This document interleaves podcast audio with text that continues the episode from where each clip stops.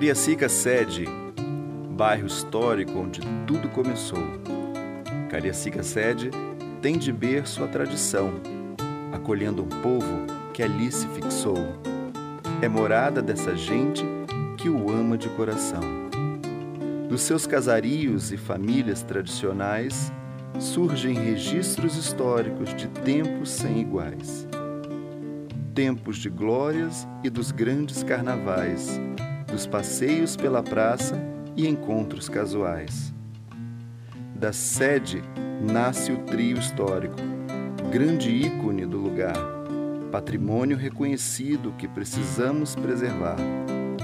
Igreja de São João Batista, primeira igreja a ser erguida, lugar de fé e tradição. Pela procissão das pedras, ela foi construída. Praça Marechal Deodoro da Fonseca, primeira praça municipal, ponto de encontro das famílias que recordam as histórias vividas no local. Foi no Centro Histórico Eduartino Silva que a primeira prefeitura foi se instalar, bem como a Câmara de Vereadores, e ali, por alguns anos, a cidade se fez governar. Para conhecer as histórias dessa gente, Decida-se na praça sentar. Converse com os mais antigos para suas vivências escutar.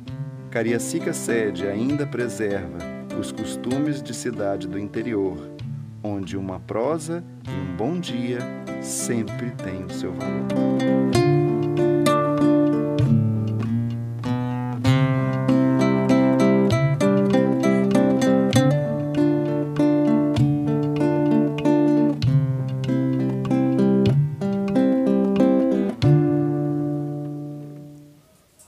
Este podcast faz parte do produto educacional da pesquisa de mestrado da mestranda Márcia Cristina Mazuco Ribeiro, do PPGMPE UFES, intitulada Entre Fios, Nós Educações Ambientais, Narrativas Ecologistas das Mulheres de Cariacica.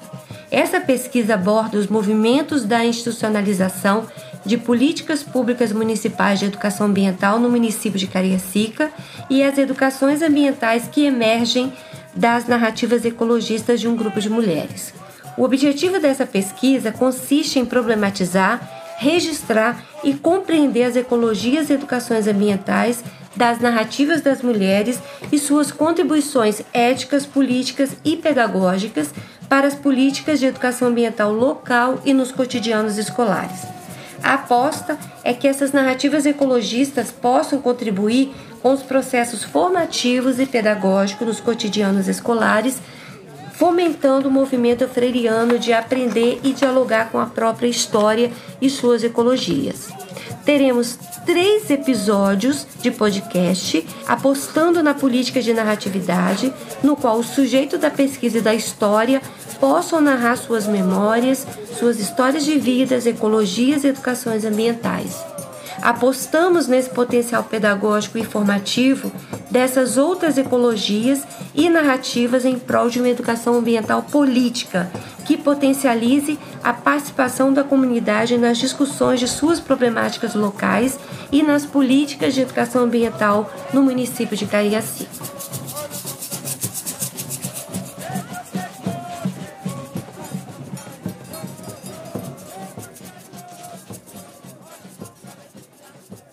Este episódio contém as narrativas de Dona Darinha, Raquel Passos, Teresa Assis, Dona Antônia e Zete. É, eu vim de Santa Teresa com três anos de idade para o município de Cariacica com mais três irmãos mais velhos, meu pai, minha mãe e minha avó. Eles vieram do interior tentar melhores condições de vida. O meu pai, ele trabalhava numa empreiteira dentro da área da Vale. Minha mãe começou a lavar roupa para fora, capinar, quintal para os outros. E a minha mãe, meio à luta, ela, graças a Deus, conseguiu fazer um curso de corte e costura, porque a empresa do meu pai tinha um convênio com o SESI. E ela ia a pé de casa até Porto de Santana e ela conseguiu fazer esse curso. E aí a minha mãe passa de lavadeira de roupa, né, para ser costureira. E graças a Deus a minha mãe começa a trabalhar muito e depois ela começa a fazer tapete. E a gente teve uma vida muito difícil. Com essa trajetória toda, minha mãe teve sete filhos, né, com meu pai. E a gente aprendeu, mesmo com eles, com as necessidades, né? Da gente ter roupa só final de ano, da gente ter o nosso material escolar só final de ano, de não ter mochila. É... A gente aprendeu muito carinho, muito amor, respeitar as pessoas, cuidar das pessoas. Com o meu pai, a minha mãe, a minha avó.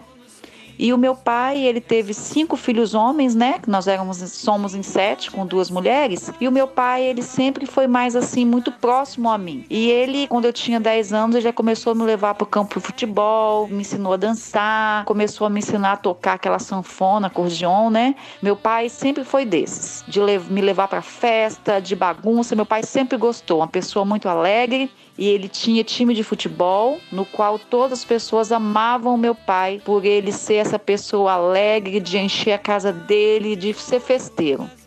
E então, é, eu acredito que eu comecei a aprender tudo isso mesmo com eles, porque o meu pai, quantas e quantas vezes que eu, criança, é, a gente não tinha geladeira, a época era de fritar a carne né, na gordura e guardar dentro das latas em conserva. O meu pai chegava com as pessoas em casa, recolhia toda a nossa comida, o nosso alimento do armário, as carnes, as latas e entregava tudo para as famílias e a gente nem sabia o que a gente ia comer no outro dia. E o meu pai, ele sempre teve muito assim respeito, credibilidade com as pessoas, as pessoas sempre confiaram muito nele e tinha muito aquele poder da palavra, não se dava cheque, nada de cartão, era a palavra da pessoa. Então meu pai no outro dia já enchia nossa casa de alimento de novo, com garantia de que assim que ele recebesse ele iria pagar. Eu sempre quis dar oportunidade também às pessoas para fazer alguma coisa e um dos sonhos que, em nome de Jesus, antes de eu morrer, eu quero fazer é uma cooperativa. Que eu conversava muito com o Senhor, que me ajudava muito, que era o finado seu Orlando. A gente conversava muito sobre isso. Eu, com 19 anos, me casei, tive três filhos. É, meu pai me tirou da escola muito jovem. Meu pai me tirou da escola quando eu fiz a quarta série, com 10 anos de idade, porque a cultura dele foi que mulher não precisava estudar. E eu sofri demais, porque eu amava estudar. Em toda a escola, mesmo ela sendo pública, sempre tem as pessoas de melhor poder né, aquisitivo, melhores condições, e aqui também sempre teve, na região de Flechal. E no recreio, ao invés de eu ir brincar, né, com as crianças, eu ficava fazendo dever para elas, para elas me darem um picolé, para pagar uma coxinha para mim, um salgado. Aí era dessa forma. Eu amava estudar. E depois que eu tive meu primeiro filho, eu fui tentando, remando, remando para fazer o supletivo. E aí eu ia a pé daqui de Flechal até em Porto de Santana para poder estudar. Eu trabalho desde 11 anos de idade, já vendi de tudo na vida. Eu nunca trabalhei desonestamente, mas falar de um trabalho honesto, eu já fiz de tudo, desde ter abatedouro de frango, é, papelaria, loja de confecções, de calçado, é, artigos para brinquedo, né, para as festas de pula-pula. Já fiz muita coisa na minha vida, já tive açaí com a minha família. É, sempre trabalhei muito, sempre mostrei também, a, ensinei os meus filhos, os meus irmãos a trabalhar honestamente, ter um trabalho digno e correr atrás dos seus sonhos, seus objetivos. Sempre fiz isso. E ao passar do tempo, é, o meu filho, as minhas filhas foram crescendo, e eu sempre com esse trabalho, eu sempre trabalhei muito fora sempre trabalhei muito em casa. E as pessoas me viam assim, é, como um alicerce na comunidade, porque se elas precisavam de um socorro médico, se precisasse de um exame, de um médico, é, uma vaga para criança na escola, eu sempre estava ali disposta a ajudar. Aí o meu pai morre muito jovem, com 57 anos, né? E eu perdi meu filho, tem quatro anos, vai fazer quatro anos agora em junho. Meu filho fez escolhas erradas, ele trabalhava muito e ele achava que ele trabalhava muito para ganhar muito pouco. E infelizmente ele faz escolhas erradas.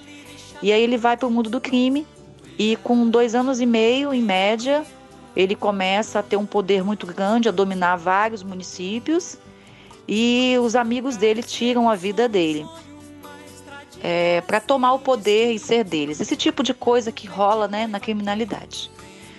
Mas o Senhor não me deixa abater e através daí eu peço a casa da minha mãe, que estava parada, né, a casa que meus pais construíram com muito suor, com muito sacrifício, para ser esse instituto, para ser uma sede e para não ser um trabalho onde só doe cesta básica, onde doe alimento, onde doe remédio.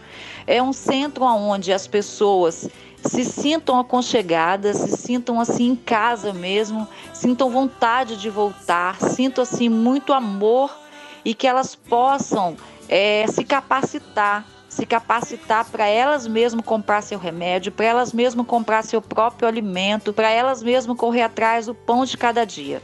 Aqui no Instituto hoje as pessoas elas encontram de novo a autoestima que por algum motivo elas perderam, elas encontram o amor e através desses cursos a gente vê jovens montando sua barbearia, a menina montando seu espaço de esmaltaria, é, design de sobrancelha, confeitaria, é, pessoas que fazem curso de portaria e que, graças a Deus, até hoje estão empregados. Então, assim, a gente só tem a agradecer a Deus por tudo isso que o Senhor tem feito na vida de cada pessoa. Hoje o Instituto Araújo ele tem vários projetos maravilhosos, inclusive voltados para a educação. A gente tem aula de reforço, tem a biblioteca, a gente tem um espaço onde as crianças os adultos podem vir pesquisar, podem imprimir seu material sem custo nenhum.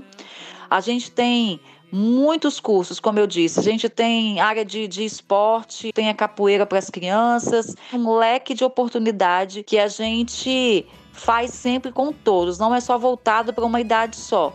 Mas eu não minto para vocês que aí o meu desejo é de levar esse curso até outros bairros, porque hoje, com a criminalidade e a rivalidade, quem é de Nova Canaã não pode vir no meu bairro em Santa Rosa, quem é de Santa Rosa não pode ir para lá. Então, o que é que eu faço?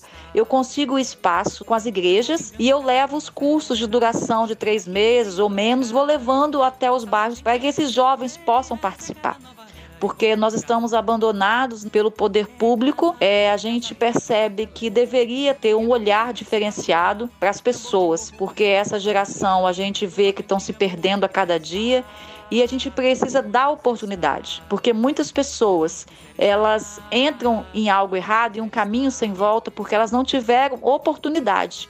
E algumas pessoas fazem acontecer com um pouco de oportunidade que você oferece a elas. Elas agarram com muita força e eu percebo isso.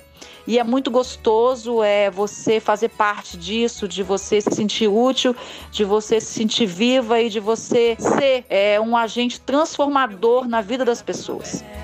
Cheguei aqui, venho pra ficar. Força da gente é vencer fronteiras. A cada nova era eu vou comungar. Olhar e cena me bastam pra voar, sem vela onde quiser. Olá, meu nome é Maria Raquel Ardisson Passos, tenho 47 anos, sou professora e musicista, artista da caminhada. E através desse registro venho trazer um pouco do motivo que me levou, é, me conduziu, me inspirou para o caminho da educação musical e o trabalho de artes que é exercido junto à educação popular, especialmente na região da Grande Vitória, na região de Cariacica e pelos caminhos por onde passo, onde moro hoje em Viana, aqui no bairro Arlindo Vilasque, mas sou filha de Cariacica. É, esse trabalho de educação musical e trabalho de música popular é um trabalho que é fruto da experiência vivida nas comunidades eclesiais de base, que é um projeto, esse, a SEBS, né, as comunidades eclesiais de base, é um projeto é, da Igreja Católica a partir do Concílio Vaticano II, e que teve o seu berço aqui no estado do Espírito Santo, com o bispo Dom João Batista da Mota e Albuquerque e também Dom Luiz Fernandes. São pessoas que trouxeram essa experiência de outras, outros países, outras experiências do segmento do projeto de Jesus Cristo. E com esse trabalho de SEBS, no Brasil foram criados grupos como as pastorais sociais, que é um projeto de formação do povo. Então, formação sintonizada com a educação popular e que, no meu caso, essa formação foi trilhada junto à Pastoral da Juventude, Pastoral Operária e Grupo de Mulheres. E essas experiências então foram vividas em Cariacica, na região onde eu nasci mesmo, onde eu fui criada, no bairro Vila Palestina e por outros bairros que compõem Cariacica, né? Então, a participação nesses grupos, desde a adolescência, início da juventude, tudo isso foi tecendo o meu trilhar como mulher, como jovem e nas minhas decisões pelo caminho do magistério. É, tudo isso é fruto dessa experiência nas pastorais sociais. E em Cariacica esse trabalho também foi muito motivado por pessoas que trouxeram esse trilhar de outros países além dos bispos que eu citei. Também, por exemplo, o padre, padre Gabriel Mer, que era um padre francês que veio para Cariacica no início da década de 80 e trabalhou muito na formação do povo em Cariacica, ajudou na criação de vários grupos de jovens, grupos de mulheres, de pastoral operária e pela sua militância e formação do povo, infelizmente, na década de 80, muitas vozes, como a voz de Padre Gabriel, muitas vozes foram silenciadas. E assim, Padre Gabriel e várias outras pessoas do Espírito Santo foram assassinadas, de forma que as suas, suas vozes fossem caladas para que essa formação parasse mas é, essa formação já estava espalhada e ela continuou e foi realmente uma perda muito grande o assassinato de Padre Gabriel. Ele, irmã Cleusa, o Léo, que é também um capixaba, Francisco Domingos Ramos, Paulo Vinha, são pessoas brilhantes que existiram no planeta, pessoas brilhantes e lutadoras que existiram no nosso estado e que deixaram a sua marca de luta Infelizmente, a gente sabe que muitas pessoas que insistem na defesa da vida e na formação das pessoas, infelizmente no nosso país até hoje, isso continua a acontecer. E muitas vozes continuam a ser caladas. Ah, mas nós precisamos, né, assim eu creio, insistir de que é pela formação que um país se transforma, é pela formação que a evolução, que a vida, a proteção da vida e o respeito à vida podem acontecer. E isso passa pela educação popular, passa pela escola pública. É, e é nesse projeto que eu acredito, é desse projeto que eu venho, do trilhar nos direitos humanos, de um trilhar no respeito às diversidades tantas que compõem a nossa vida. Afinal, a nossa vida ela não é feita só de um tipo de pessoa, Assim como a natureza, a natureza possui a sua diversidade nas cores das suas plantas, das suas águas, dos seus bichos, e assim também a nossa vida. E é nisso que eu creio que toda forma de vida precisa ser respeitada. E nesse trilhar, sintonizado com os direitos humanos, a educação popular e as SEBs, alguns trabalhos artísticos, musicais foram produzidos. Foram produzidos três CDs. Futuramente um próximo CD, se for possível, será confeccionado também. Nós estamos nesse tempo de pandemia, um tempo muito difícil, e o nosso país que sempre teve um descaso com as políticas públicas que envolvem a saúde, então agora nós estamos sofrendo muito com esse descaso histórico que agora resulta em falta de hospitais, falta de formação e precisamos nos resguardar na proteção da vida. Mas então nessa caminhada artístico, musical e de educação popular e de educação foram produzidos CDs, vídeos que estão principalmente no canal do YouTube, não apenas no meu nome, né, mas é, em nome de outros grupos sociais. E com relação ao YouTube, eu não tenho esse objetivo de retorno financeiro com o YouTube, é para a divulgação do trabalho, partilha de informações. E também foram realizados momentos coletivos de trabalhos artísticos junto à Irmandade dos Mártires, junto ao, por exemplo, poeta Zé Vicente, lá do sertão do Ceará, Eliane Brasileiro. E é nesse trilhar, então, que sigo enquanto professora de música, professora de artes, que fiz esse, esse trilhar na, no decorrer da minha vida. E esse trilhar que nunca foi sozinho, porque todos os trabalhos artísticos produzidos só foram possíveis graças a boas companhias que acreditaram nesse projeto, acreditam até hoje e ajudam esse projeto a seguir em frente. Então, nesse trilhar por uma educação musical crítica, a partir dos estudos, por exemplo, de Dermeval Saviani, de Sandra de la Fonte, do GEPEC, Grupo de Estudos sobre Educação na Cidade e Humanidades. São nesses trabalhos que cremos, trabalhos sintonizados por um pensamento crítico e que possamos seguir então na proteção da vida para que outros projetos possam ser construídos e trilhados sempre na defesa da vida.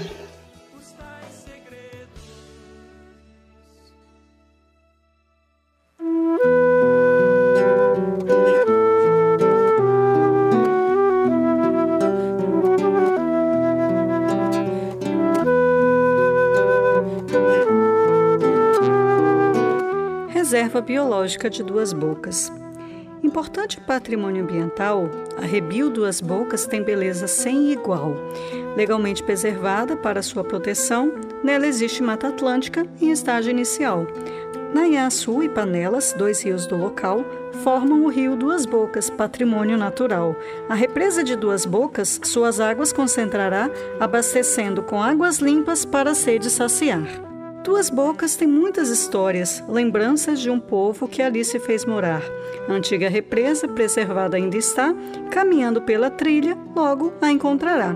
Sua fauna e sua flora dão mais vida à região, sendo possível encontrar animais em extinção. Macaco prego, onça parda, jacaré e tangará ali são protegidos para as espécies preservar.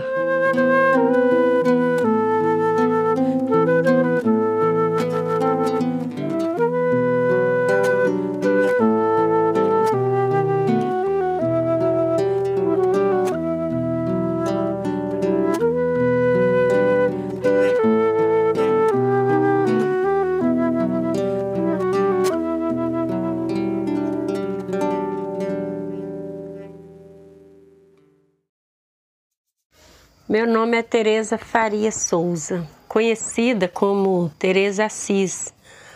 Sou casada com Paulo Assis há 41 anos. Vim aqui para Vitória em 1982, casada já com dois filhos pequenos. Meus primeiros filhos foram gêmeos tive que vir para Vitória por causa de dificuldade, muita dificuldade na cidade onde eu nasci, me criei, tava vida muito difícil, criança doente, tive que vir para Vitória com a cara e a coragem.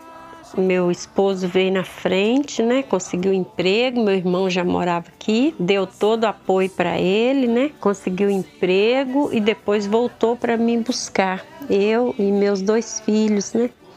As crianças estavam com quatro meses de idade. Viemos com um colchão de casal dobrado, um saco cheio de vasilha, né? De louça e algumas roupas, né? Poucas roupas também. Algumas coisas assim, o mais necessário dentro de uma casa, eu consegui separar algumas coisas e trazer.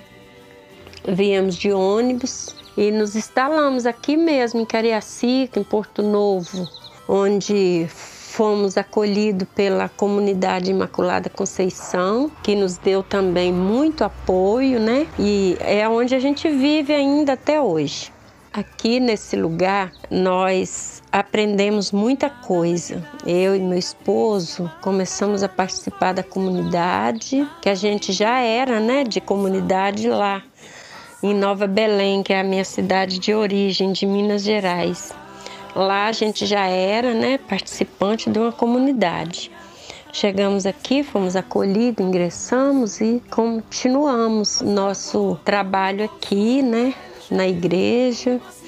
E na época tinha muitos movimentos sociais ativos, né? Associação de moradores, é, movimento comunitário, é, muito movimento de luta tinha aqui a gente ingressou nesse movimento e, e aqui nós lutamos muito pelas melhorias que hoje tem aqui nesse bairro.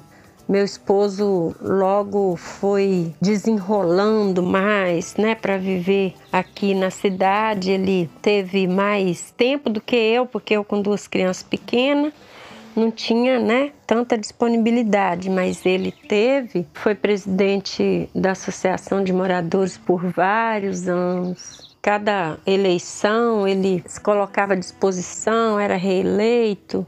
E nós fomos lutando junto aqui, né? Aqui não tinha calçamento, não tinha água, não tinha luz, não tinha nada, né? Era apenas um lugar onde tinha muitas pessoas carentes, necessitadas. Com muita luta, nós fomos conseguindo vencer. Quando chegava um pouquinho de água em algumas casas, é, aquela água era dividida um pouquinho para cada um, porque senão não tinha condição nem de sobreviver. Em algumas regiões aqui tinha poço, as pessoas cediam água, mas era tanta necessidade que às vezes até o poço secava. Com as nossas condições, nós fomos lutando, lutando até que nós conseguimos água encanada, luz, asfaltamento, calçamento em muitas ruas, né? Rede de esgoto, nada disso tinha aqui nesse lugar quando a gente veio morar aqui. E hoje em dia continuamos na luta, né? Porque ainda falta muita coisa para ficar bom, né? Para a gente dizer que a gente tem vida digna aqui. Mas com nossas lutas nessa região, nós conseguimos duas escolas, quadra de esporte, só que não está funcionando direito, né? E a gente ainda precisa continuar nossa luta junto ao poder público e isso nós estamos fazendo. E é isso, a nossa luta aqui continua. Já participei muitos anos dos grupos de mulheres, de muitos movimentos aqui a gente já participou, já lutamos. Hoje em dia, por conta da pandemia, está um pouco parado, mas a gente tem projeto que leva as pessoas a descobrir seus talentos, né? Bordar, pintar, costurar, mas por conta da pandemia já vai fazer dois anos que está parado, né? Quase dois anos que está parado, porque no final do ano de 2019 nós paramos um pouco para arrumar as máquinas, para o 2020 a gente entrar com tudo, né?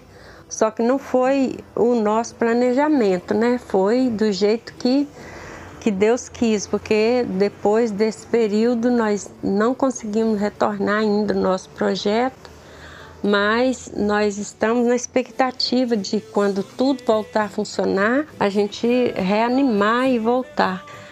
As oficinas, muitas vezes, ela não é só para ensinar, bordar, pintar, essas coisas, mas é um lugar que a gente acolhe as pessoas que chegam nesse lugar com é, problema de família, problema psicológico, coisas da vida que deixa as pessoas com sistema emocional muito abalado. As pessoas chegam e ali, na conversa, no diálogo, nas brincadeiras, a gente vai ajudando as pessoas.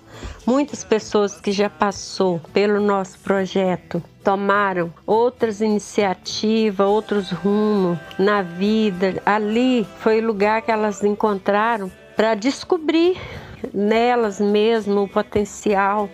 Já foram é, fazer curso de enfermagem, de cabeleireira, de cozinheira, confeiteira e aqui no nosso bairro nós temos bastante essas pessoas que passou pelo nosso projeto e foi seguindo a vida em frente. Então, aqui hoje posso dizer que me sinto realizada, né? Criei minha família aqui né? Sou mãe de três filhos, sou avó de nove netos e graças a Deus estamos aqui, forte e firme para continuar a luta.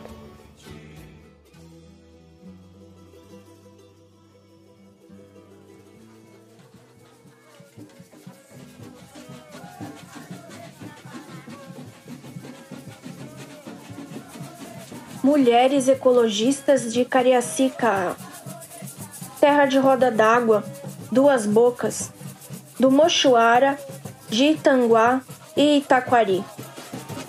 Terra do Congo, da Dona Darinha, Dona Sussu e Dona Antônia, de Dona Matilha, Raquel, Elaine e Dizete. Mulheres de lutas, que não se silenciam frente às diversidades da vida. Não me dê flores, me deixe viver a história de muitas mulheres unidas, entrelaçadas num uníssono tom. Nas lutas e resistências existem muitas Marias, Cida, Penha e também Norma. Precisamos visibilizar as nossas lutas em relação a toda a opressão. Por isso, nós mulheres nos levantamos para a luta. Pedimos respeito e reconhecimento. Se fere a nossa existência, seremos resistência.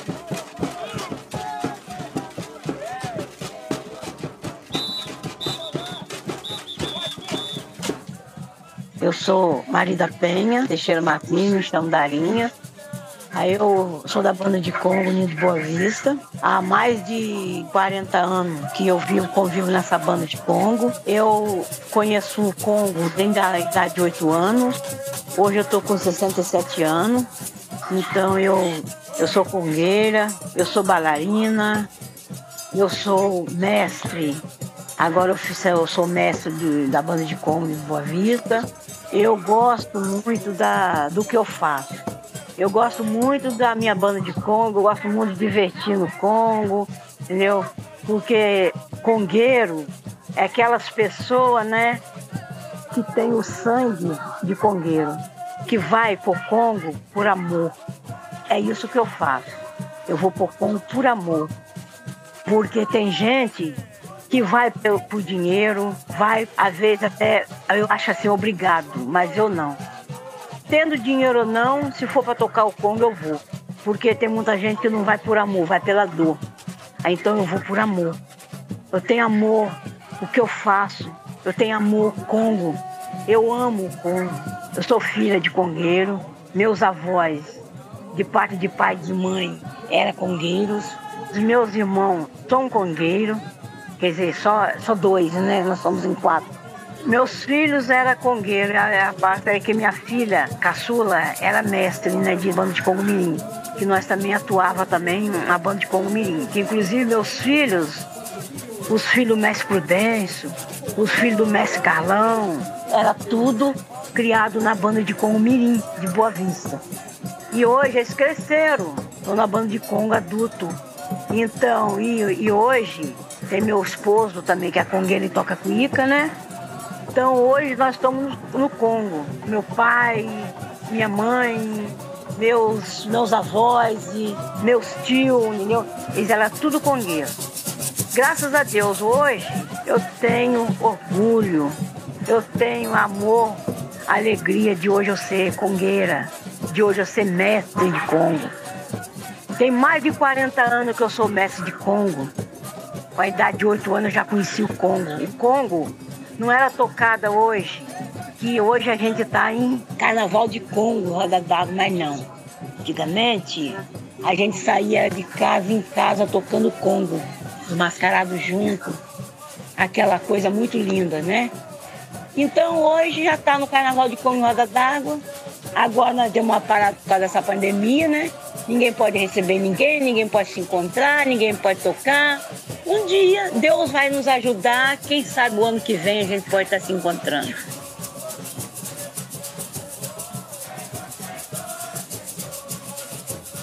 Agradecimento às narradoras de Cariacica, Dona Antônia, Cida Araújo, Cíntia Prete, Dona Darinha, Elaine Soelo, Dona Natília, Vera Lúcia, Tereza Assis, Zete, Natália Coradini, Raquel Passos, Marina Cadete, Luz Marina, Sônia Ribeiro e Michele Pires. Poemas Duas Bocas do livro Cariacica em Versos da poetisa Cíntia Prete. Trilha sonora Congo de Roda d'Água e Grupo Mochuara. Narração do poema Mulheres de Cariacica A e Holanda Catone. Edição e mixagem Melódica Estúdio.